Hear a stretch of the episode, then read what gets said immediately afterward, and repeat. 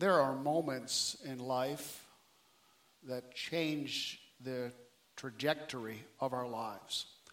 There are moments that change our point of view, that send us on a different path than we ever expected before. Some of you may be here today and you need a new direction. You need a new path, because the path and direction you've been trotting is falling apart. We never quite know when these moments come. They come unexpectedly. I'm reading a book called Capital Gains by Chip Gaines. Some of you who watch the TV shows that do the Fixer Upper, I think is the name of the show, with Chip and Joanna Gaines. I kind of like that couple, and I kind of watched that. And Chip was in a college class. He was 20-something, early 20s, and as he looked out the window, not listening to the lecture, he saw a cutting crew, a landscape company outside. And he thought to himself, here I am in class, learning what? And those guys out there are actually doing something. He left that class that day and walked down to the cutting crew and asked the first guy he came to about his business, about his job. And he eventually got a job, and he is an entrepreneur. I said that word wrong for many years, and I'm very proud that I can pronounce entrepreneur correctly, if I did it correctly that time. But that's what Chip is. He's a business starter. But that moment in his life changed everything. I was in my mid-30s before I realized what I wanted to do with life. So that gives some of you hope if you don't know at a young age. And it was after a tennis match, of all things. And Dan Pride had beaten me like he does every time we played. And, you know, he said, what's going on with you, Mike? And I said, well, you know, I'm, you know, doing this and doing that. He says, you know, I think God's calling you to be a pastor. The thought had never occurred to me up to that point. And I looked at him, I said, well, he's just hot and sweaty, and, you know, he just isn't thinking clearly. But that began a thing, but you never know in life what's going to move and change you. We have before us an incredible story of the calling of the first disciples to full-time ministry. We're going to see two sets of brothers. And so let's look at chapter 4 of the book of Matthew, and let's begin down in verse 18. While walking by the Sea of Galilee, he saw two brothers. Now it's interesting that he would call two brothers. In fact, two sets of brothers. How many of y'all have a brother out there? How many of y'all get along with your brother? Pretty good. You better raise your hand, okay? It's fascinating that he calls two sets of two brothers. So let's see who they are. We're going to go back in a moment and look at the Sea of Galilee. But let's read through the story and get it firmly placed in our mind. While walking by the Sea of Galilee, he saw two brothers, Simon, who is called Peter, we're familiar with him, and Andrew, his brother. Peter was the older of the two, Andrew being the younger. Oh, let's stop and just mention a time frame here, because this is not the first year of Jesus' ministry. It's actually the second year. The first year we find in the Gospel of John, not mentioned by Matthew, Mark, or Luke. They don't even mention the first year.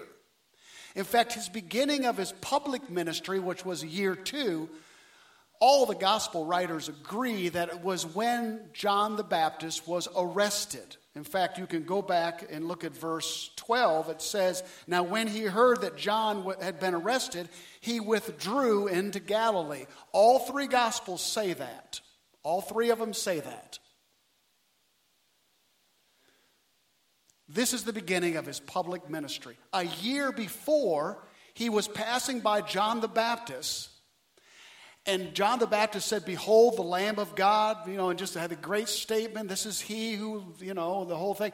Two of his disciples left John the Baptist and followed Jesus down the road. So much of a nuisance that Jesus turned around and said, "What do you guys want?" That's a paraphrase, but King James is, "What seek ye?" And they said, "Where do you live?" He said, "Come and see." Those were two disciples. One is identified as Andrew. It says in John that he went and got his brother Peter. But the other, I want to just in passing tell you that the other disciple was never mentioned and is never mentioned again. Why? Now, I'm surmising at this point, but is it possible that after that day with Jesus, he went back to John the Baptist? He's not mentioned again. Isn't that interesting? Here's a friend of Andrew, and possibly Andrew stayed and this guy left. He's never mentioned again. But he went and got his brother. James and John, who are the next, aren't mentioned in this early gathering of four, actually. You have Nathaniel, and you have Philip, and you have Peter and Andrew. Those four were his early personal disciples who came in and out of ministry with him. It's mostly agreed that they stayed on their job, of course. When he was in the area, they would come join him, and then they'd go back to their back and forth in that first year as Jesus kind of migrated around. All right, let me introduce you to the Sea of Galilee, because I want you to become very familiar with it. There's a shot of the sea. I have been to the Sea of Galilee, and it is gorgeous. It is beautiful. It's one of the most beautiful lakes in all the world. Behind it is the Golan Heights. Do you remember how in the gospel story storms would blow up unexpectedly on the Sea of Galilee? All of a sudden they're passing over and a big storm blows up. Well, that's because the Golan Heights behind me, do you see the channels that go down? The ridges in those mountains. Well, wind would get in those ridges, and you know when you compress air into a small area, it's going to really start blowing. That's what creates the almost instantaneous upsets on the Sea of Galilee where it goes into a storm, those Golan Heights. Okay, so next slide. This is one of the fishing vessels. That was just about the size. It would hold 12, 13, 14, 15 men. That was the vessels that they had on the Sea of Galilee. Now, at this time in the first century, there were 9 flourishing towns all around, 9 flourishing towns. Fishing boats were thick as thieves. They were thick, and they were everywhere. Josephus was the governor of Galilee, and one time he had to take a bunch of his luggage and stuff across the sea. He found no problem finding 250 of these vessels just sitting around to help take his stuff across the Sea of Galilee. They were that thick. Okay, next one. There's a sunset of the Sea of Galilee. Next. There is Capernaum, straight up. There is Bethsaida. Bethsaida, house of bread, that is where the events of this gospel story are going to take place. This is the hometown of both of these brothers. Hometown Bethsaida. He'll eventually end up in Capernaum. Let's go to the Mount of the Beatitudes was right up off the shore right there. Golan Heights in the back. Go ahead. Just some stats. The Sea of Galilee was 13 miles long, 8 miles wide. It's bigger at the top than it is at the bottom. It's interesting that 3 of the gospel writers who are Jewish, Matthew, Mark, and John, call it the Sea of Galilee. Luke is a Gentile, not a Jew. Luke was growing up all over the Mediterranean basin. He had a world view. Luke never calls it the sea, he calls it a lake. Because his perspective is, I've seen the Mediterranean Sea. This is a lake, not a sea. Just an interesting side note. It is 680 feet below sea level, meaning it is very tropical, meaning that it is very warm climate, very lush down in the Sea of Galilee. Had 9 flourishing cities, and they fished in the Sea of Galilee. It was the main occupation of those who lived around, of course, the Sea of Galilee. Now, there are 3 ways to fish. You see them all in the New Testament. There was, first of all, the dragnet. That was a net that was large. It took several men taken out between two boats and dropped. And then men on the shore or those men in the boats would pull that huge net, dragging it, collecting fish as they go.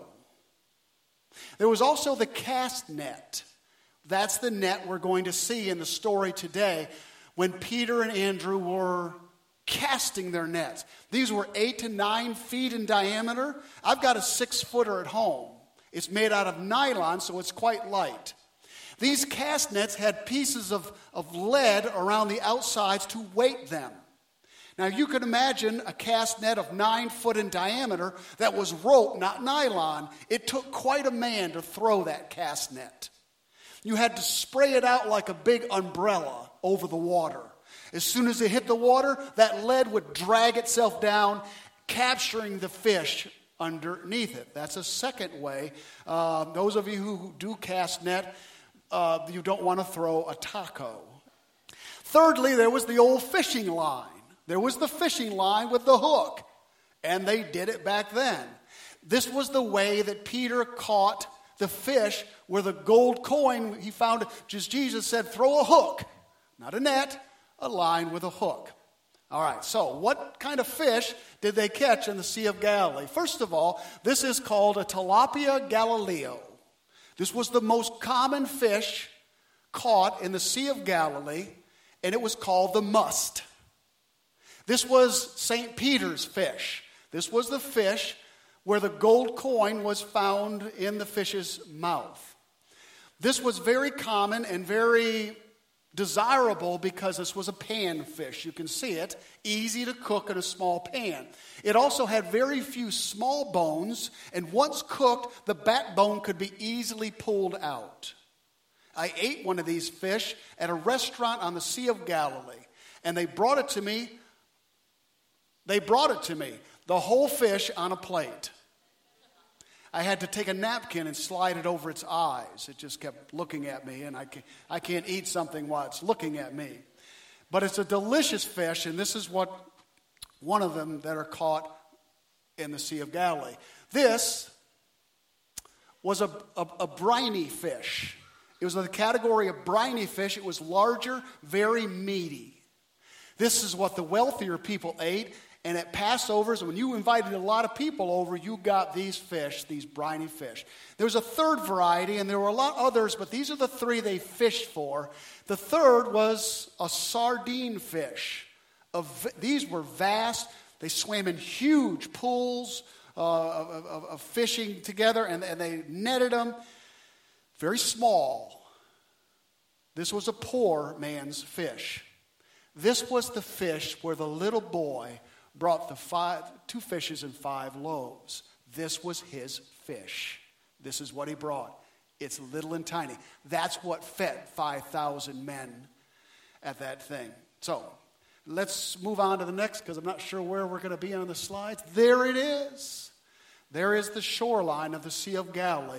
Erase from your mind a nice sandy beach in Acapulco. These were stony beaches. These were stony, rough sea lines. Now you understand and see the Sea of Galilee and what a place, and this is where Jesus chose to call his 4 men. Look back down at the text. There were 2 brothers, Simon, who was called Peter, and Andrew, his brother, casting a net, there it is, the cast net, into the sea. Why did they do that? Because that's what their job was. They were fishermen. Let that sink in. These weren't poor men, but they weren't wealthy either. These weren't educated men. They were the common working class. A famous man who escapes me once said that God must love the common man because he made so many of us. And this is who Christ chose, first of all, to call. Not aristocrats, but common men. Men who were working men who had stuff all over their hands, who didn't mind getting dirty. Notice it goes on, and he said to them, "Follow me. Follow me, and I will make you a fisher of men." He speaks their language. He invites them not to fish for men. This is important. He invites them to follow him. Oswald Chambers once said that Christ calls no man directly to ministry. He calls us to himself. And out of coming to him, ministry pours out of us. We get the cart before the horse when we involve ourselves with catching men and we forget that we're following him. The process is important to keep in mind. Over the years, I've seen a lot of evangelism courses, and I'm sure they're fine, but I'll take this one any day because I think this is the process. If in the process of following him, we become fishers of men. Notice it goes on. Immediately, they left their nets and followed him. Now, this is a call into full-time ministry. This is not a call to everyone. I think following him and become fishers of men is a call to all of us. But when these men drop their nets, it isn't God's will for all of us to leave occupation and become full-time in ministry. It's for those he calls. Personal discipleship was going on for a full year. You think Peter and Andrew had a full year of personal discipleship with Jesus Christ. And all of a sudden the call came. I was recently in a doctor's office, and a lady came in to do paperwork. And you can always tell when they're Christians. They look at the paperwork and they go, "Oh, you're a pastor." Usually if they're not believers, they're not going to bring that up. And with a smile on her face, she said, "Well, how did you get into that?" I said, "Well," and I said this, and I said that, and finally I gave up, and I just looked at her, and I said, "The call. It's just the call. That's all it is." Those in ministry must be called because it's way too hard not to be called. There are those who are funneled into ministry because it's just expected of them, or they think it's an easy path to go, a lazy life. And they don't last long because difficult times come. Sheep sometimes bite.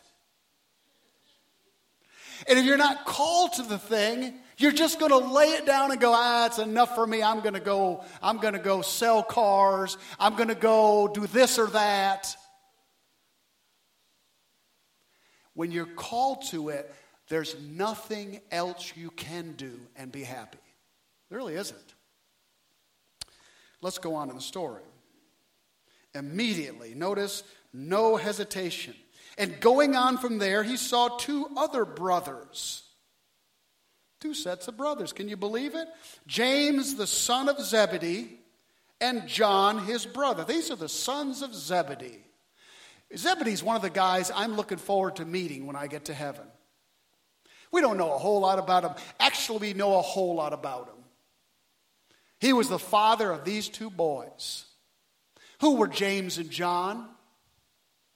If you're very careful in studying the scripture about Zebedee and the mother of these, you will discover that the mother's name was Salome. It's at the end of one of the gospel stories. Her name was Salome. If you go over to two other of the gospels at the end, the lady who one of them calls Salome refers to her as the sister of the mother of Jesus Christ.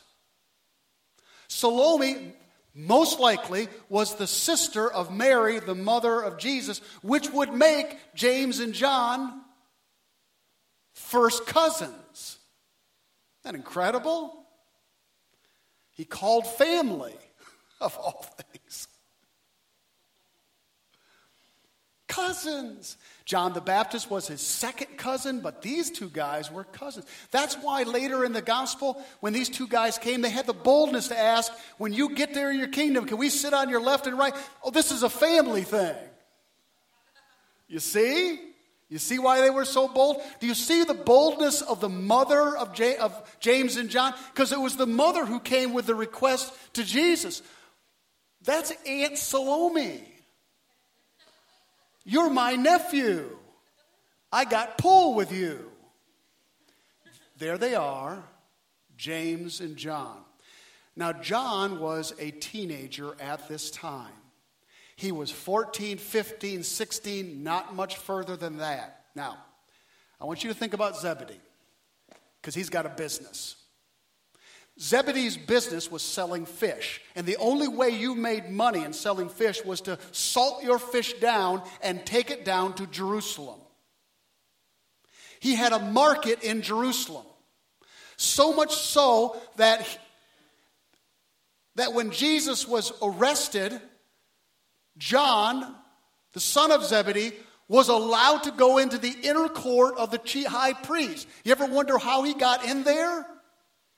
Because he knew them. Because they sold fish to the high priest's family. They had connections down there. Now, Zebedee had a business. Zebedee and Sons. I can see it on the side of the boat. Zebedee and Sons. Because when a man has a business and his sons work for him, the idea is they're going to take over someday. Here's Zebedee in the boat.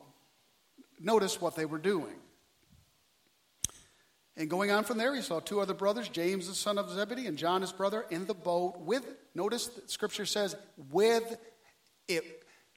Matthew wants you to know that Zebedee was there. That's significant. And they were mending their nets.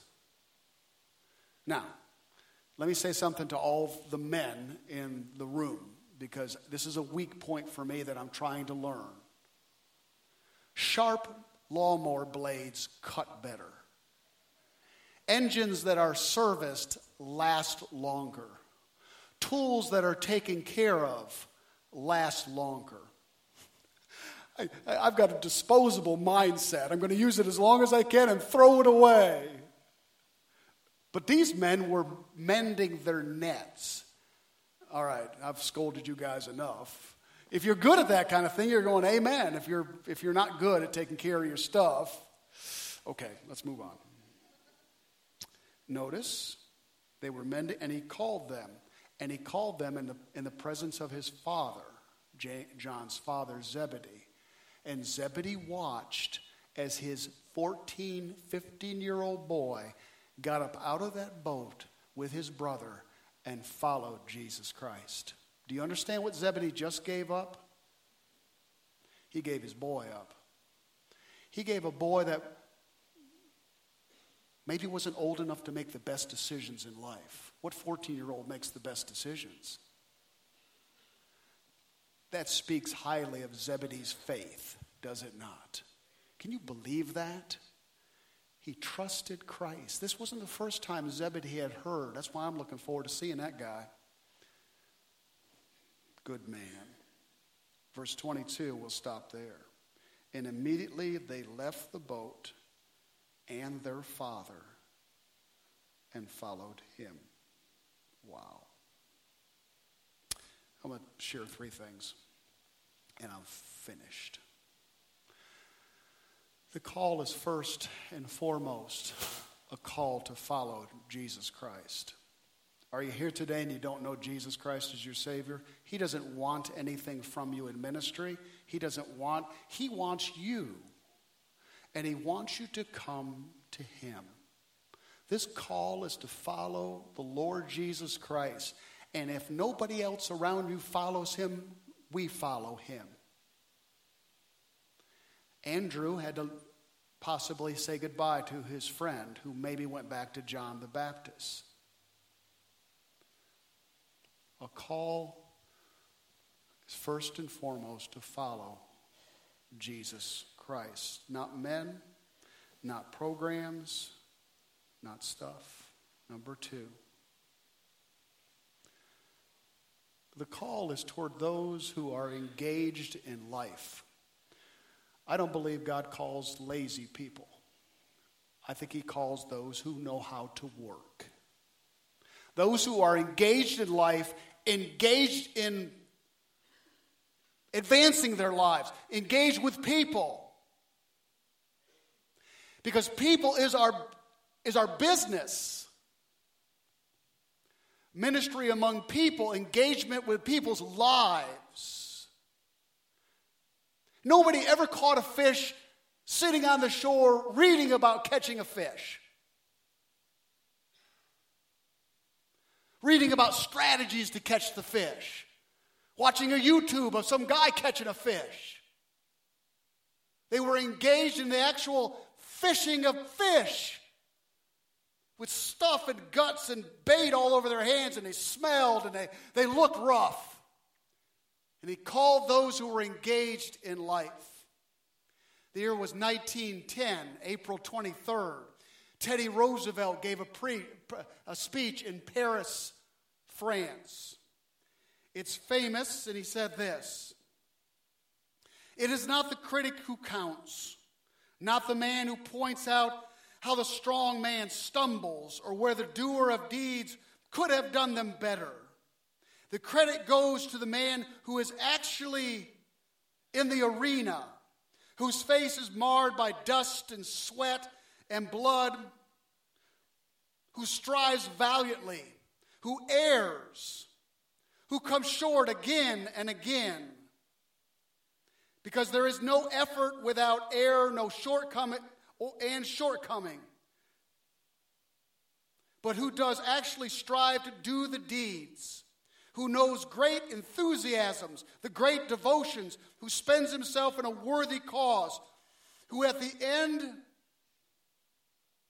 at the worst, if he fails, at least he fails while daring greatly, so that his place will never be with those cold and timid souls who never know victory or defeat." You can lay back in life and never adventure out. But Christ calls you first to himself and then on a great adventure. And I'm telling you, it's involved with people. Sometimes we run from that. Ministry among the lost. Ministry among Christians who need encouragement. I've got, many of you know I have an armadillo problem in the backyard. What has started with 6 or 7 holes a couple nights ago turned into 50 holes. What was a nuisance is now destroying my backyard. So no more articles about reading how to get rid of him.